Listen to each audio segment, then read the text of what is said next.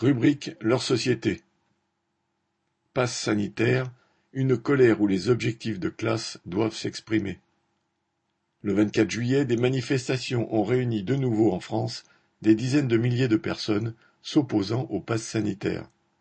160 000 au total, plus que le samedi précédent où 114 000 personnes avaient manifesté. À Paris, où 11 000 personnes ont défilé, comme à Strasbourg, où les manifestants étaient 4 000, ou encore à Toulouse où ils étaient plus de 2500 et des milliers à Nice, les banderoles dénonçaient majoritairement les atteintes à la liberté, la dictature sanitaire, le passe de la honte, ou appelaient Macron à la démission. Derrière ces slogans se sont ainsi regroupés des soignants, des salariés directement concernés par le pass sanitaire et craignant d'être licenciés, des chômeurs ou retraités avec ou sans gilet jaune, mais aussi bien d'autres catégories sociales dont des restaurateurs et autres petits patrons. Nombre de politiciens de droite et d'extrême droite y ont vu une occasion de se montrer avec du monde derrière eux, comme le président des Patriotes et ex numéro 2 du RN, Florian Philippot, à Paris. La colère se manifeste contre le pass sanitaire et les autres contraintes décidées par le gouvernement et votées finalement par le Parlement. Cette colère touche bien sûr les travailleurs, dont certains ont participé aux manifestations.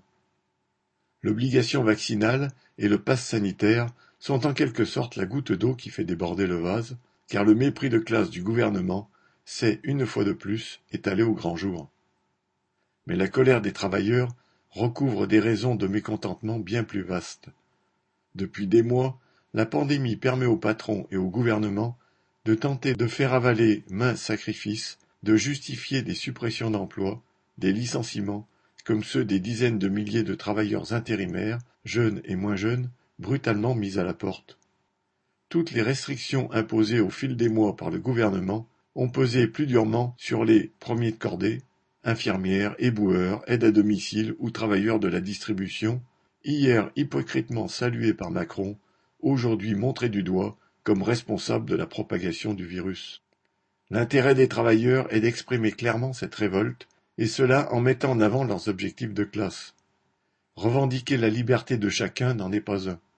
De liberté, les travailleurs n'en disposent d'aucune quand ils n'ont plus de travail ou n'ont pas de salaire qui permette de vivre décemment.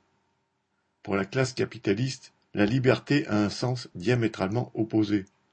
Il s'agit de pouvoir licencier sans entrave et imposer des conditions de travail toujours plus dures et des salaires toujours plus bas. Ce qui entrave la liberté de la classe ouvrière, c'est la dictature que le patronat exerce sur l'ensemble de la société dans le seul but d'engranger des profits. Ce qui pourrit la vie des travailleurs, c'est ce que Macron voudrait faire oublier par ses manœuvres politiques. C'est à cette classe capitaliste qu'il faut s'attaquer pour obliger à embaucher dans tous les services publics, santé, éducation, transport, pour imposer que le travail soit réparti entre tous, avec maintien du salaire, pour obtenir que l'augmentation des salaires, des retraites et de toutes les allocations suive le coût de la vie. Sans prise de conscience de la nécessité de défendre une politique de classe, la colère légitime sera inévitablement dévoyée, détournée, comme cela a été le cas trop souvent dans le passé, par les nombreux ennemis des travailleurs. Aline